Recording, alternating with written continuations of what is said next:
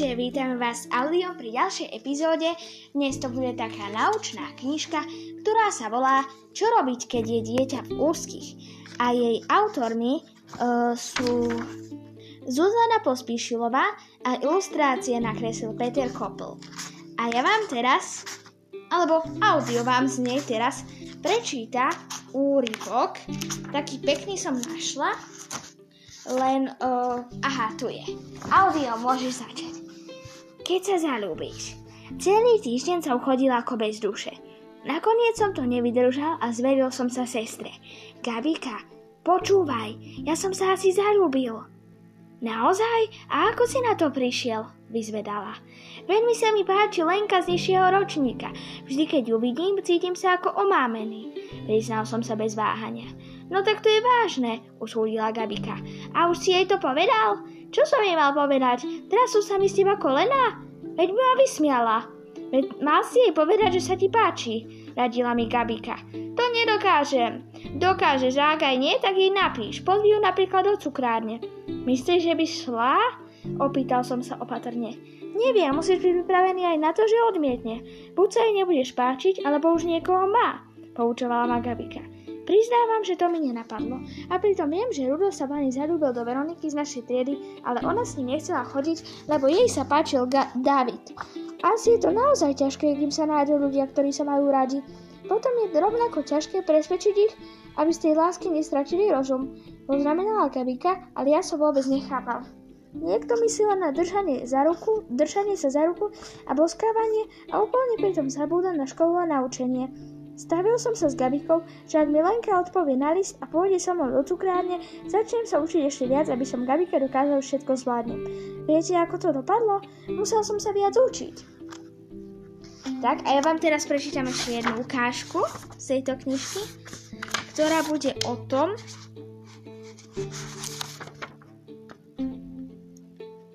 že keď horí sobotu ráno nám ocko z novín prečítal, že v istej obci neplnoletí chlapci zapálili stoch sena. Požiar sa potom rozšíril aj na okolité domy. Dúfam, že vám by niečo také ani len nenapadlo. Obrátil sa potom na nás a tváril sa znepokojene. Určite nie, ubezpečil som ho rýchle. A vedeli by ste, čo treba spraviť v prípade požiaru? Spýtal sa a nečakajúc na odpoveď, hneď nás poučil. Pokiaľ je to iba malý ohník, napríklad, napríklad od sviečky, Stačí ho rýchlo udusiť vankúšom, dekou alebo kabátom. Slovom niečím, čo máme po ruke. Keď je však požiar veľký, treba okamžite zavolať hasičov. Viete, aké majú číslo? 150. Povedali sme s Gabíkou takmer súčasne a čakali na pokračovanie. Nesnažte sa oheň zahasiť vlastnými silami, mohli by ste sa popáliť. Radšej vždy zavolajte niekoho dospelého. Čo najrýchlejšie na požiar upozorníte. Kríčte, horí! Keď sa v miestnosti hasí vodou, treba čo najskôr vypnúť elektrický prúd, pretože ak by nastal skrat, všetko mokré by sa nabilo elektrinou a mohlo by vás smrteľne zasiahnuť. Treba tiež odstaviť prívod plynu, aby neprišlo k výbuchu. Je dobré zavrieť aj dvere a okná, aby prievan oheň nerozdúchal ešte viac. Z predstavy, že by sa mali hasiť požiar nás až striaslo. A prečo to tí chalani vlastne podpálili?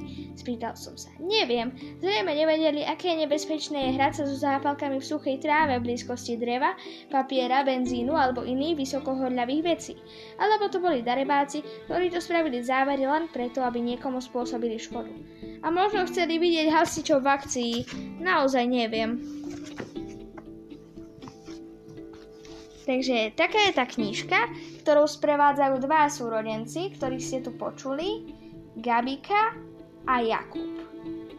Gabika je Jakubová mladšia sestra. Máme tu opäť takú nejakú, taký spôsob knižky, ako sme mali Gale a Ria, tak teraz Gabika a Jakub. A táto knižka sa volá Čo robiť, keď je dieťa v úzky. Napríklad sa tam dozviete, čo má dieťa robiť, ak má zlé sny, ak je samo doma, ak sa niekto zraní. A ešte je tam ďalších 54 situácií, z ktorých dve sme si tu prečítali. Čiže napríklad len tak sa pozrieme, že ak vás to zaujalo.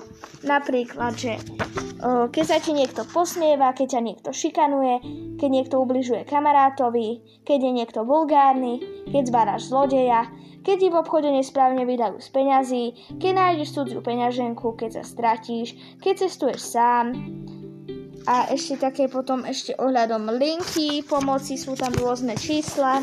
Potom je napríklad, keď nevieš zaspať, keď niečo rozbiješ, keď máš zlé sny, keď sa rodičia hádajú, keď sa rodičia rozvedú, keď si mamička alebo ocino nájdu nového partnera, keď sa musíš presťahovať, keď do rodiny pribudne bábetko, keď umrie niekto blízky, keď sa ťažko učíš, keď si nešikovný, keď ťa niekto nahovára na klamstvo alebo krádež, keď si nevieš nájsť kamarátov, keď máš trému, ohľadom vysvedčení, keď má niektoré čobu chybu, keď sa nedokážeš sústrediť, keď chceš kúpiť darček a všelijaké rôzne situácie, s ktorými táto knižka vie poradiť.